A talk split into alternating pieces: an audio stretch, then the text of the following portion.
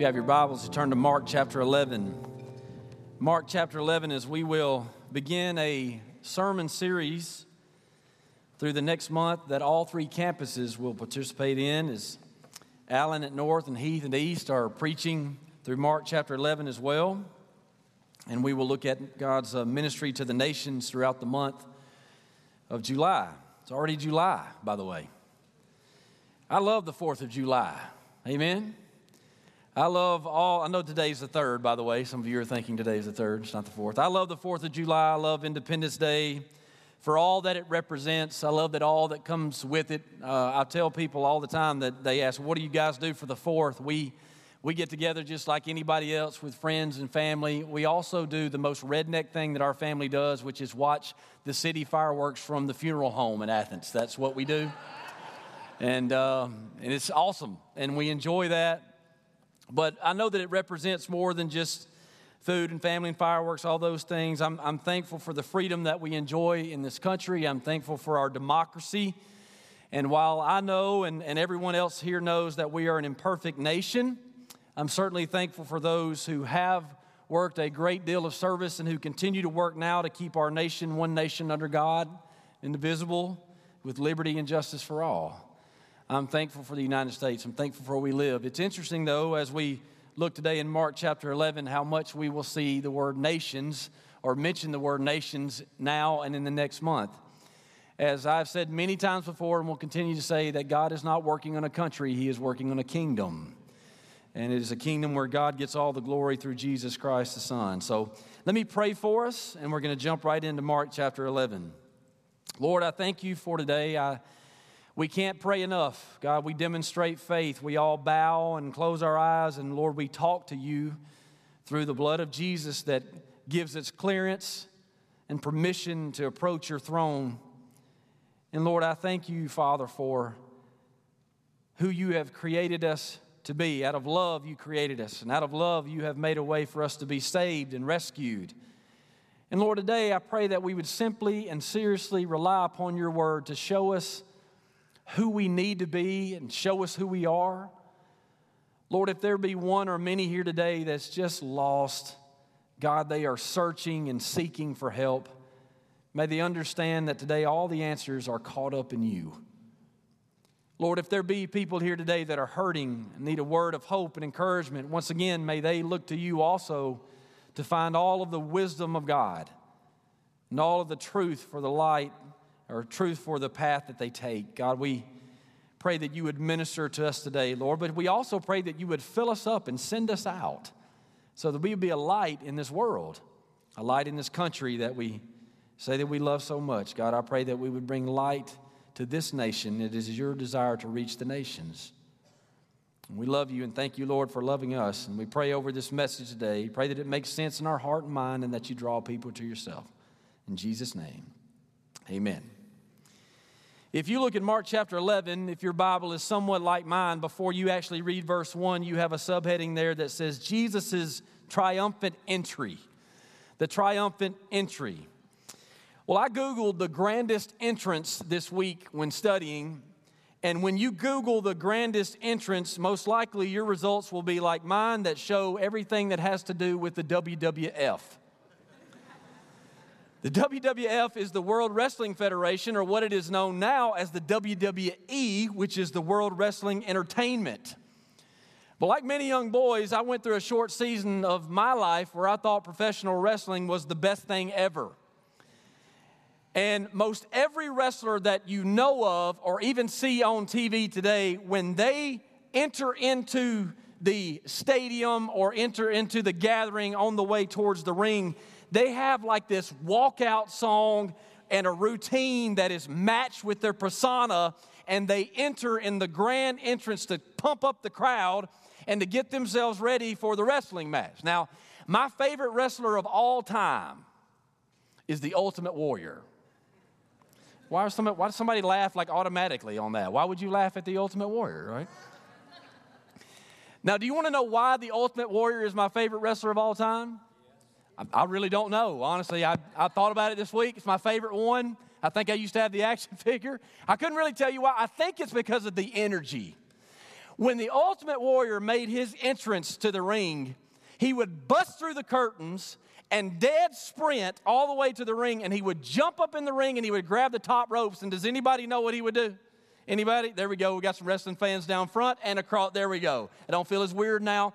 That would take the he would take the rings and he would just shake them like this, just radically shake them. And then I guess the opponent knew that he was in trouble as it was just all out energy, violence ready to go. And this energetic entrance spoke to his performance. So, with that weird and awkward intro, let me set the stage for the scripture. the way you enter says something of who you are. The way you enter says something of who you are. Mark chapter 11, verses 1 through 11. Let's read together. And I'm thankful that we're in the New Testament this week and I don't have to pronounce Old Testament words. As Jesus and his disciples approached Jerusalem, they came to the towns of Bethphage and Bethany on the Mount of Olives, and Jesus sent two of them on ahead. Go into that village over there, he told them. As soon as you enter it, you will see a young donkey tied there that no one has ever ridden. Untie it and bring it here. If anyone asks, What are you doing? just say, The Lord needs it and will return it soon. The two disciples left and found the colt standing in the street, tied outside the front door. And as they were untying it, some bystanders demanded, What are you doing, untying that colt? They said what Jesus had told them to say, and they were permitted to take it. And then they brought the colt to Jesus and threw the garments over it, and he sat on it. And many in the crowd, verse 8, spread their garments on the road ahead of him, and others spread leafy branches that they had cut in the fields. And Jesus was in the center of the procession, and all the people around him were shouting, Praise God! Blessings on the one who comes in the name of the Lord. Blessings on the coming kingdom of our ancestor David. Praise God in the highest heaven. So Jesus came to Jerusalem and went into the temple. And after looking around carefully at everything, he left because it was late in the afternoon. And then he returned to Bethany with the 12 disciples. Jesus had arrived in Jerusalem. Now, Jerusalem was the historical center point of the nation of Israel. It was a lost city of sorts because God's chosen people who had the temple presence of God there in Jerusalem lost it to conquering and neighboring empires because, as Judges taught us, they did what was right in their own eyes. And the more that they begin to do that, God is a just God, and their actions gave way to consequence as the temple and the city as they knew it were destroyed. At this time in Mark chapter 11, the Romans were the occupying power of Jerusalem. But the people of Israel still had a national identity. They still liked to come together and celebrate who they were, much like we do on the 4th of July, realizing and celebrating who we are as a country they would come together in Jerusalem during the Passover and, other celebrations like those to remember who they were as a nation. Now, the Passover was the remembrance, remembrance of God's protection and God's deliverance from divine judgment from the hand of Pharaoh. The angel of death passed over the homes of those Israelites who had the lamb's blood above their door, giving them freedom from, from Pharaoh, eventually leading to their exit miraculously. And during the Passover uh, celebration in Jerusalem, the city of Jerusalem is much like the city of Tuscaloosa and Auburn on Saturdays in the fall. The population triples. They were coming into this city for this celebration, for this sense of nationalism, and to remember who they are and where they're going. And devout Jews from all over the place, all over the world, in fact, would make their way with a sense of nationalistic pride to Jerusalem. It was into this environment that Jesus intended to enter into a way that he would be identified for who he really is. He would enter into the city of Jerusalem this day wanting people to know exactly who he is. You see, before he had told others not to reveal that. He had told others not to say what had happened through his healing and through his miracles. He did not yet want to be identified in this way because it wasn't the time. But now in Mark chapter 11 and in Jerusalem, his final week before his death and resurrection, now was the time for the statement Jesus is king. I'm talking about today as well. Jesus is, is king, he is the Messiah. He is the one that was sent and still is sent for the rescue of our very souls. He is the key to heaven. He is the way to heaven, the truth, and the life. He's the one that you are looking for if you have shown up today hoping for a word to help you. Look no further than the person of Jesus, who is the King of Kings and the Son of God, the Messiah of the world. With Jesus were the disciples, close followers of Jesus, who were very proud to be with him.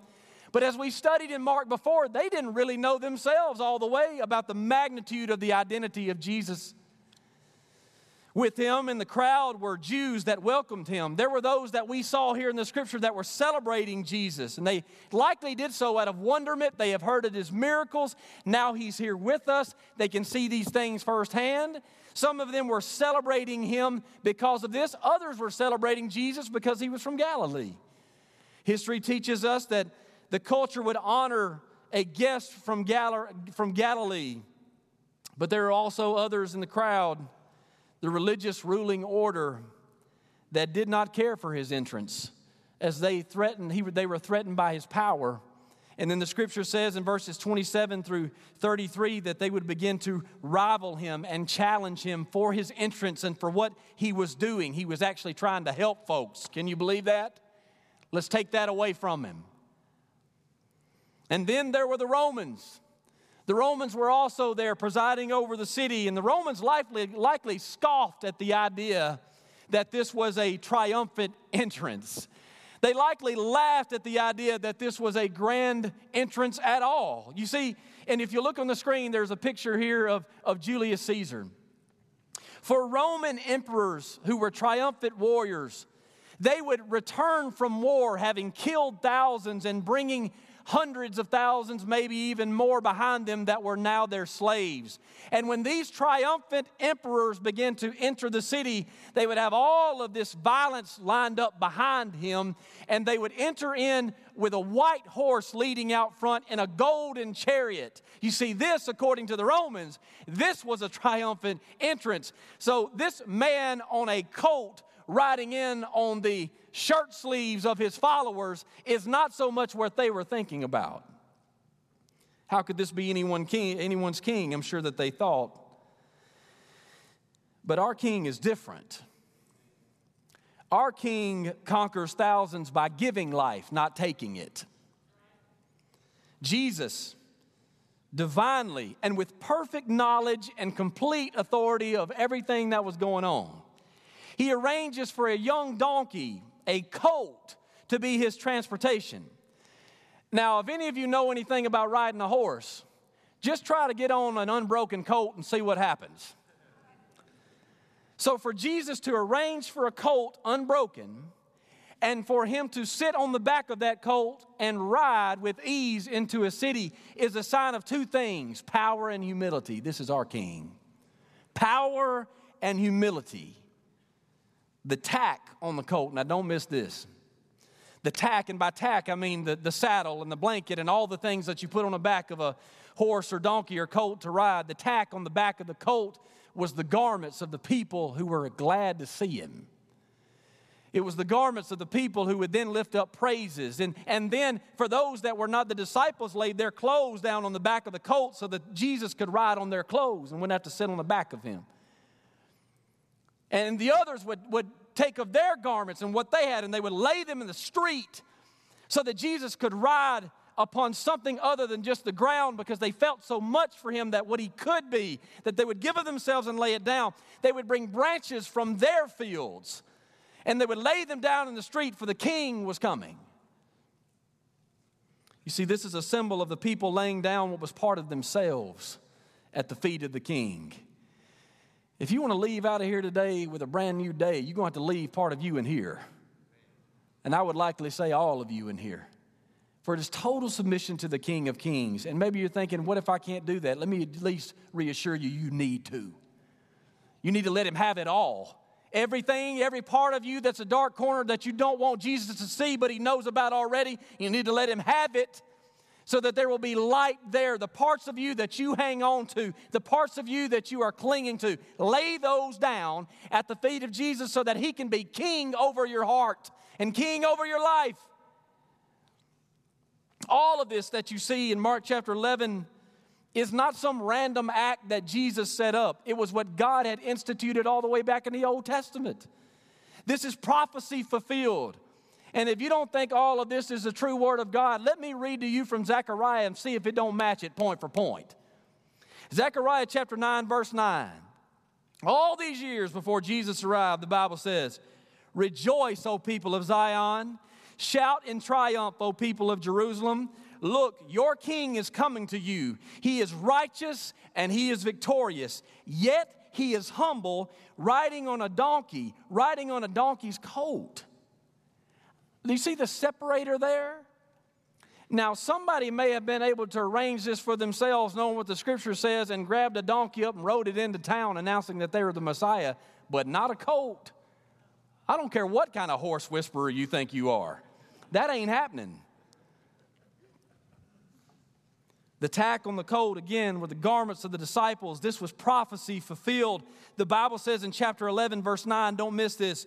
Jesus was in the center of the procession, and all the people around him were shouting praises. Now, just let me read that one more time and take it in. And take it in for the application of your own life. Jesus was in the center of the procession, and all the people around him were shouting praises. Y'all, this is how it's supposed to be with every day of our life. That Jesus is in the center, we are playing off of Him. Our prayers and our praises, all of the things that we have are laid down before Him. This is a picture quickly of life as it should be for those who are following Him. The shouts that they made, Hosanna, that we just sang in the New Living Translation, is just praise God, praise God. These shouts of Hosanna these shouts of praises, these were actually calls for deliverance. They were, it was like they were shouting, Savior, save us. Savior, save us. So, King, deliver us. So, for a moment, again, this is how it's supposed to be. Jesus in the middle, we surround him. Our life that day and every day is shut down according to how he would lead us. The things that we have are laid down before him. And so the people, though, this was disrupting all of the expectations of most of the folks there because they expected a king to come in like Caesar and take down Caesar and everybody else that rivaled them, and to be a king that would once again restore Israel to this place of national promise. But rather than raising up a forcible presence for Israel, Jesus began to speak to spiritual matters. Did y'all hear that? Rather than raising up a force to lift a country to prominence, he began to speak to spiritual things. These people were sensitive to that. The leaders were very sensitive that Jesus was speaking into the truth that they were so called teaching. And the reason why Jesus didn't raise up Israel to take over and become a prominent nation is because there is a greater need in the world.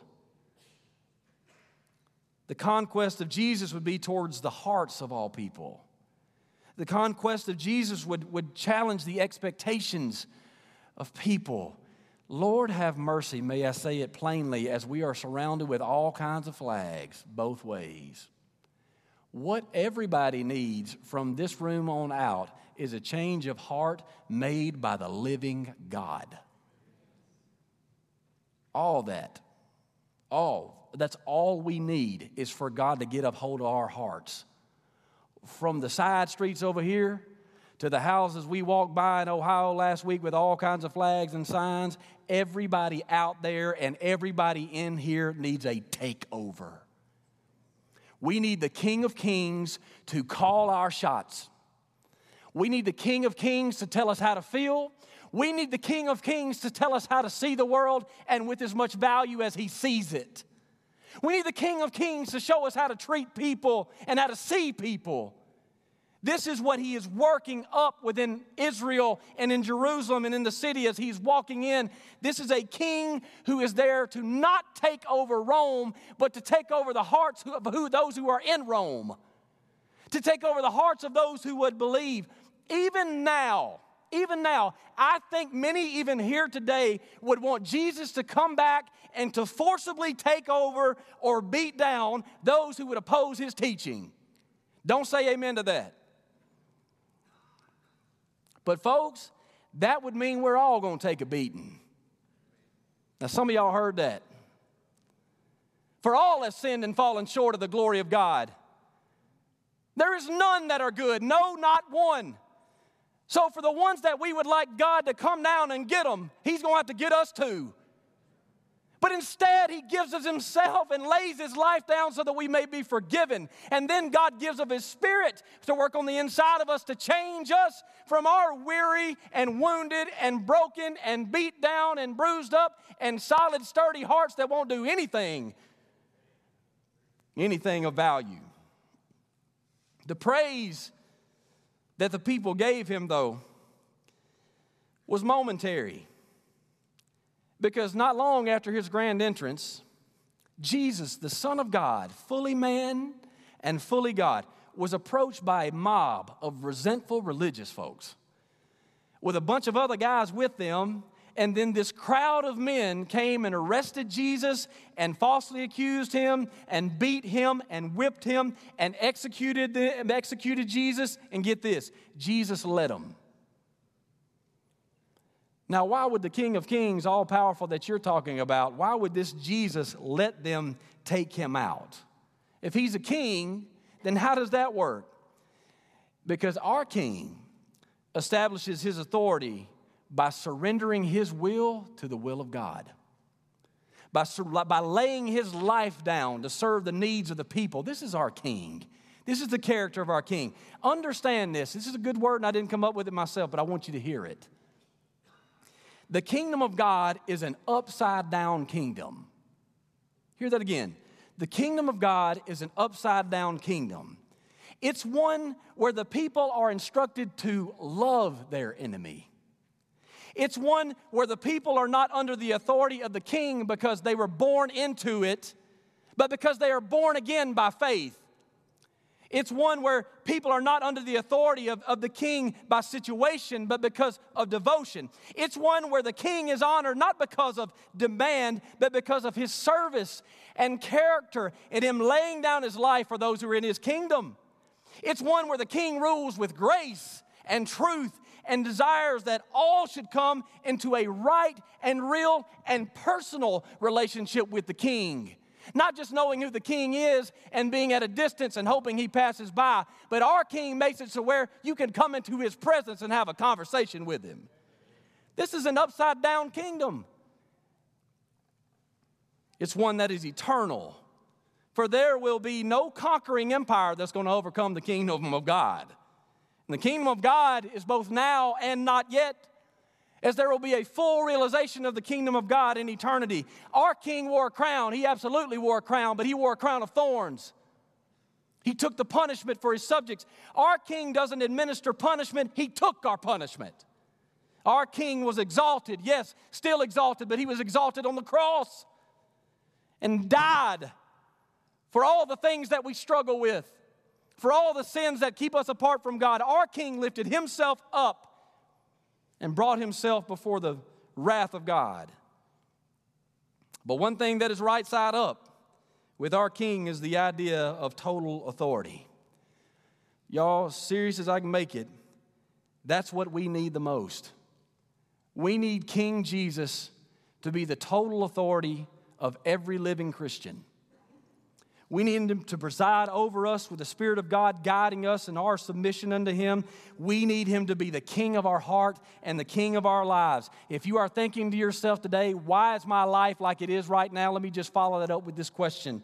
Has Jesus ever been the Lord of your life? I did not ask, have you called upon Him to save you? I'm asking today, have you called upon Him to save you and be your Savior and invited Him to be your Lord and take you over?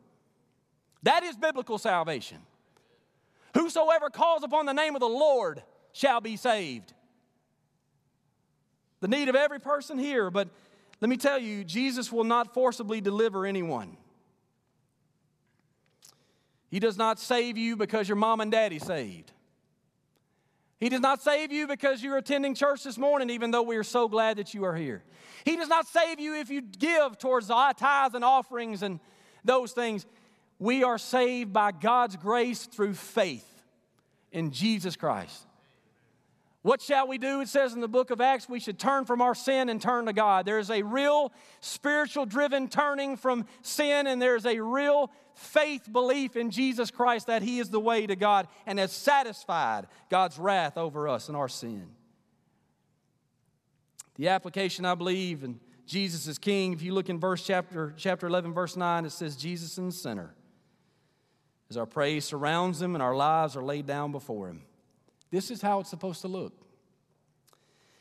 Now, what's interesting is that the next morning, as we move past verse 11, Jesus gets up the next morning and he's ready for breakfast. And there are no Starbucks and Dunkin' Donuts, and there are no fast food places that serve biscuits. So he passes by a fig tree, and that fig tree, which he made, is supposed to have fruit. But it's a little out of season, the Bible says, so it doesn't have fruit on it yet. And so, because it was not bearing fruit in season, Jesus, with the disciples looking on, the Bible says, because he did it for a purpose, and Jesus always acted with purpose. With the disciples looking on, he cursed the fig tree. And later on, you look in the chapter 11, and the fig tree was seen by the disciples, and it was deader than four o'clock, deader than a disco, graveyard dead. Y'all heard any one of those three? Dead. Now, don't you think that the disciples were like, man, I've been hungry before, but that's crazy. Like, he has annihilated this tree because there was not fruit on it. Now, for those of you long-time Christians, you may be picking up where I'm leaving off. The way that he looked upon this tree that was supposed to be bearing fruit but didn't, he cursed it. And maybe we would think to ourselves, that seems just a little harsh. Well, how many of you have ever put money into a drink machine or a snack machine and it took your money and did not give you a sun drop? Or it took your money and your pack of crackers got hung up in there? What did y'all do? Grace and mercy be upon you. Everyone needs grace. We move we move past and move on to the next vending machine. No, you didn't do that. I know you didn't. What did you do? First of all, you hit it, right? You hit it, and then there's you, sh- you shook it right from the side or from the front. And then my personal favorite is when you reach your arm up in there. you were not satisfied with it just not producing. I mean, the way that we look at that is like you are the image of provision, yet you are not providing. Y'all see what I'm going? image but no substance. The appearance of production but no production. Read with me in verses 15 through 17 as Jesus is about to connect that illustration of a fig tree with no fruit to something even greater. Verse 15 says, When they arrived back in Jerusalem, Jesus entered the temple and began to drive out the people buying and selling animals for sacrifices. He knocked over the tables of the money changers and the chairs of those selling doves. And he stopped everyone from using the temple as a marketplace. He said to them, The scriptures declare, My temple will be called a house of prayer for all nations, but you have turned it into a den of thieves. Don't you see the same thing here as you saw with the fig tree? Fig tree was supposed to produce fruit. The temple is supposed to be a place of reverence and prayer, but instead it's a swapping shop. And this is what it's become. And so that's why Jesus, with the disciples looking on, cursed the fig tree because what they would see next would be a temple presence that is supposed to be holy and ministering and supposed to be fit for people coming to lay down their life and pray and open for all nations has become a marketplace. And what does Jesus do with his righteous anger? He starts flipping stuff over like this ain't gonna happen in my house. This temple was left in Jerusalem over time. This temple was dedicated to the service of God for worship and for prayer, But over time, this is something that you need to see. It had been expanded on the outside. The temple remained, but on the outside of it were these different long courts. And what you had here outside of the temple were the courts of the Gentiles, and in the middle was the temple of God. Gentiles meaning everybody that was not of Jewish descent everybody that was probably not there for worship. And while the world was looking on, the Jewish leaders led them to see the worst of it all. While the world had gathered around what was to be a sacred, holy place of worship unto the one true God, you got religious leaders in there exchanging money and taking people and swindling people just so that they could keep power. And instead of evangelism on the outside, they were corruption on the inside.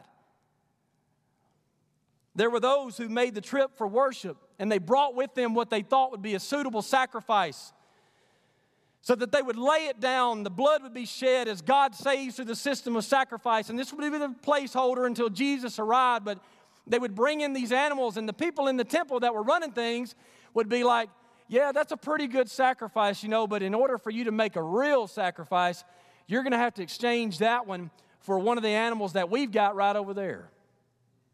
Oh, well, great. Yeah, that's going to cost you a small fee. Oh, so now we can't just sacrifice freely. We have to give this X amount. Y'all, some of y'all got giving twisted up now. Y'all got it twisted up. We walk in here thinking like we'll get to be a part if we give. That's not why we give you the opportunity to give. Lord have mercy. I don't give of my tithes and offerings so that I can be the pastor. I give of my tithes and offerings because He's my God. Because I don't have anything if I don't have Him, and everything I have is from Him. And so my giving is a demonstration of faith based on what I see in the Word of God. I'm not giving to satisfy any of y'all, I guarantee you.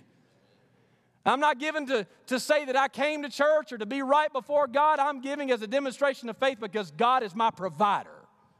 Don't get giving twisted up. See, there were those that made this trip, and then there were those that were charging this small fee, and all of this was happening. And then they were taking, they were swindling people. They were, they were, they were giving doves at a small fee. Do y'all know what that means? Poor people were being taken advantage of. Then the money changing, you saw that in the scripture. He knocked over the tables of the money changers, the Bible says. The money changing, it had to do with offerings. There was an offering that was instructed in Exodus that if those were coming to the temple, they had to bring what was called a sanctuary shekel. It's there in Exodus, a sanctuary shekel for the tabernacle. Now, again, these things were set up, but, but the sacrifice that God wants is our heart. Y'all hear me? That's what the Bible says. That the, the, the, sacrifice, the, the laying down is what God wants from us. Is, it's not the animal, it's not the shekels, it's our life before the Lord. So people would arrive with what they thought would suffice, but was not a sanctuary shekel. Well, guess who was the bank? The bank was the ruling religious order. We'll exchange that, but the exchange rate was not one to one. We'll exchange that. If you give us what you got, we'll give you an offering that will satisfy the Lord based on this amount that you will give to us as a small fee. All of the things written at the bottom, we'll change it out. You may go in and pray, pick up your bulletin on the way out, take it to the restaurant to say that you've been here. I'm just kidding. Y'all take those. That's fine. If they allow you to do it at Bojangles or wherever, my word, please go right ahead. I'm Pretty sure we've done that. Don't know. That's not even in here. All right. The exchange rate favored the religious order. So there was, y'all, this was big business, is what I'm telling you. It's not like they had set up things so that people could give or made ways for people to give. This was those in power keeping power based off of taking money from people. And it was not just a small kind of side deal. According to one source, as many as 255,000 lambs were slaughtered at Passover in Jerusalem. So you can imagine how they were upset with Jesus when he put a stop to it. So you messing with his money is the way they were looking at him. Again, this is image without substance. This is the appearance of production with no production. There were religious people at the temple, but there was no reverence at the temple. Did y'all hear that? There was religious people there, but there was no sense of mission, no sense of worship, no sense of prayer for themselves. It was only a religious observance. And leaders, we got to be careful. If you're a leader in this church, sometimes you show up knowing that you're a leader and it's what you do every week, and you're just here to satisfy the people that are coming in. You give them a word, feed them, and send them on out. Is that why we're here? Or did we start because we love the Lord and we know what He's done for us to eternity and we just want to serve Him? We want to help people. Prayer, y'all, is not a religious observance. Prayer is our greatest demonstration of faith. It's an offering of dependence. When we bow our head and we close our eyes, we are admitting our dependence upon God to do for us what we cannot do for ourselves. And y'all, we are afforded that privilege by the blood of Jesus Christ. We don't just have prayer. People talk about how we pray all the time. We don't get to just pray all the time because we think we should get to. We get to have an audience with Almighty God because Jesus laid his life down to clear the way so that we could. See, that makes prayer and prayer services that we avoid a little bit different, doesn't it? When we know what it is and then we see it up there and know that we're having it, those are services where the people of God can get together and as one body be the church that God has got in mind and start to get down on their knees before God and throw up dependence at Him. Why? Because God is pleased by faith. That's how this church was built, by the way growing a church by faith, for believing God to do something that we cannot do ourselves. If we try to do it ourselves, we're sunk. And it's the same way with our families. We'll do this, we'll take this, we'll read this, we'll go see this. We have got to believe that God's way is better and trust it every moment. Every moment. Prayer is not this religious thing that we do, it is a house of prayer, it's a house of dependence. For who? For all nations. If the first point was that Jesus established himself as a humble and servant authority as king, the second point is that Jesus maintains his dedication to the Father's word as priest. Now, I want you all to notice that part again. Jesus maintains his dedication to the Father's word as priest. Because what happened in verse 17? After he flips over the tables and runs sin out of the place that was supposed to be sacred, Jesus said to them, The scriptures declare, My temple will be called a house of prayer for all nations, but you have turned it into a den of thieves. Now, catch this. He acted what he quoted. You ever hear that? Write it down. He acted what he quoted. That is a one line sermon. His decision and how he went about it was based on what God's word says. He was quoting Isaiah chapter 56, verse 7 when he said it. He was quoting Jeremiah chapter 7, verse 11 when he said it. This is why the leading priest and all those ruling religious folks, why they couldn't question him because he was quoting the scripture. They knew he was right.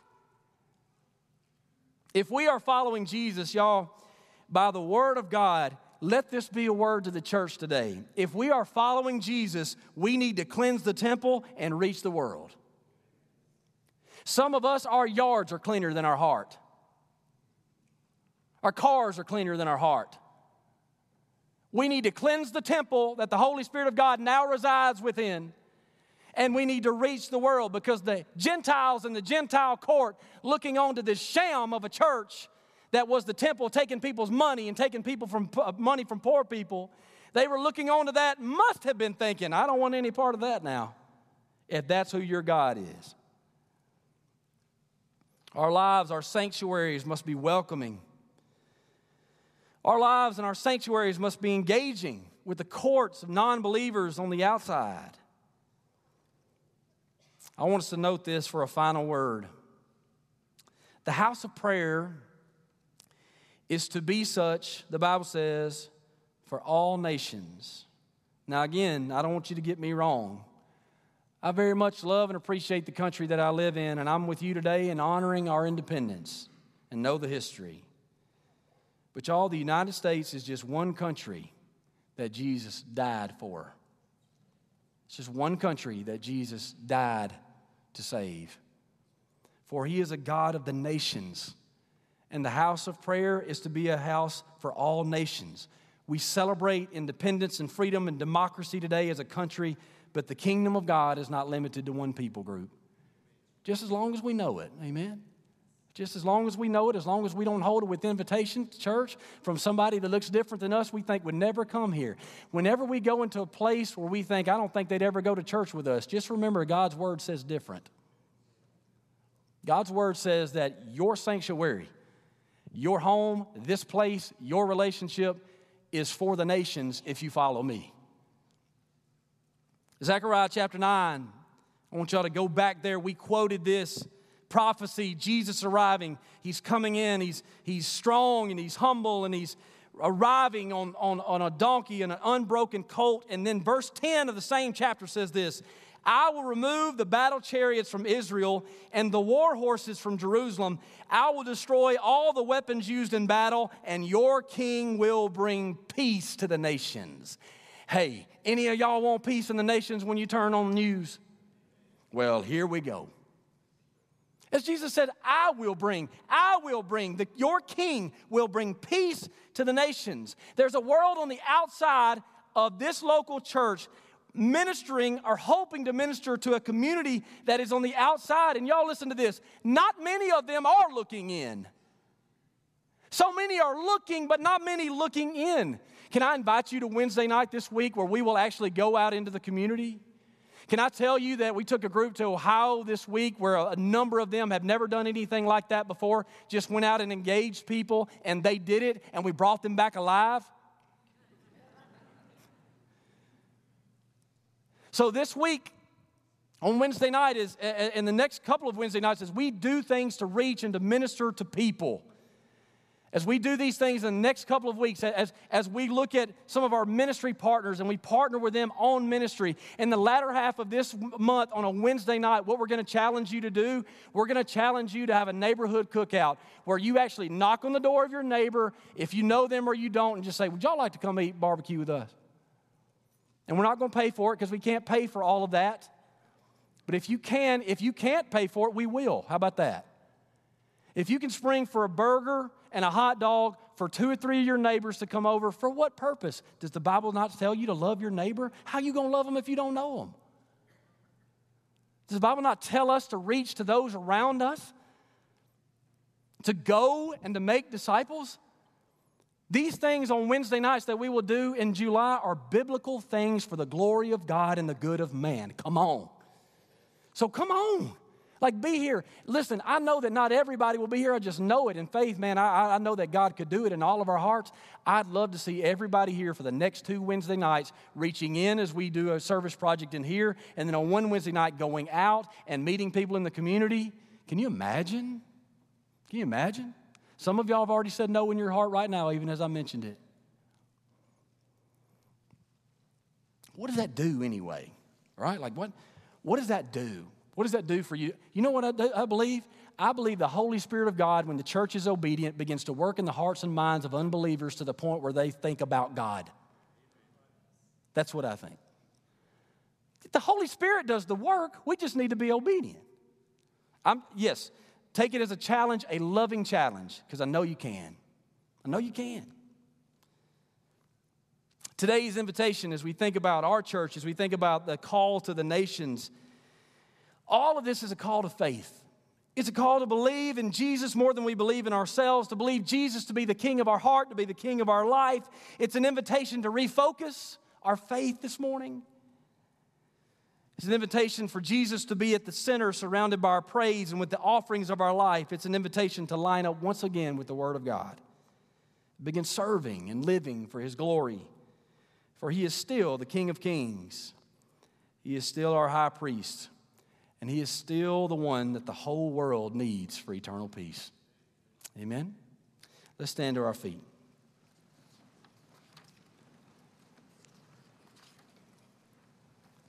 If you bow your head and close your eyes, I want to invite you to join this church today. If you want to put your yes on the table and say, This is where we want to belong, would you think about joining us here at the altar? Maybe catching us after service just to tell us that you'd like to join the church. Maybe you need to be baptized today and you want to come and get some answers to maybe some of your questions. Or maybe today is the day where you finally stop trusting in yourself and you call upon the Lord Jesus in faith for him to be your King and your Savior. We can help you with that. We're here for that. We want to help you. Maybe today you just need to come and pray. As there are many people that are hurting, you want to come, pass right on by us, and go to the altar and pray. Please come to the altar and pray. This is a house of prayer. Right where you are, you want to bow your heart and your head before the Lord. And whatever God is working up, you want to talk to Him about it, knowing that you can because of the blood of Jesus.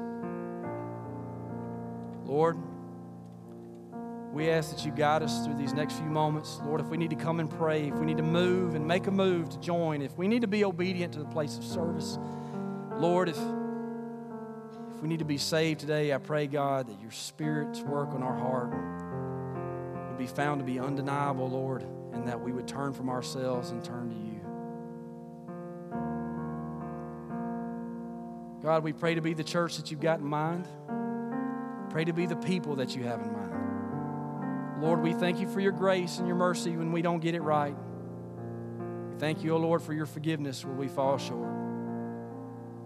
Lord, we don't live and we don't give so that we'll be saved. We live and give and serve because we are. So would you take us in these next few moments, Lord, and do a work in our heart during this invitation? In Jesus' name, amen. This altar is open for you. Let's worship and respond together.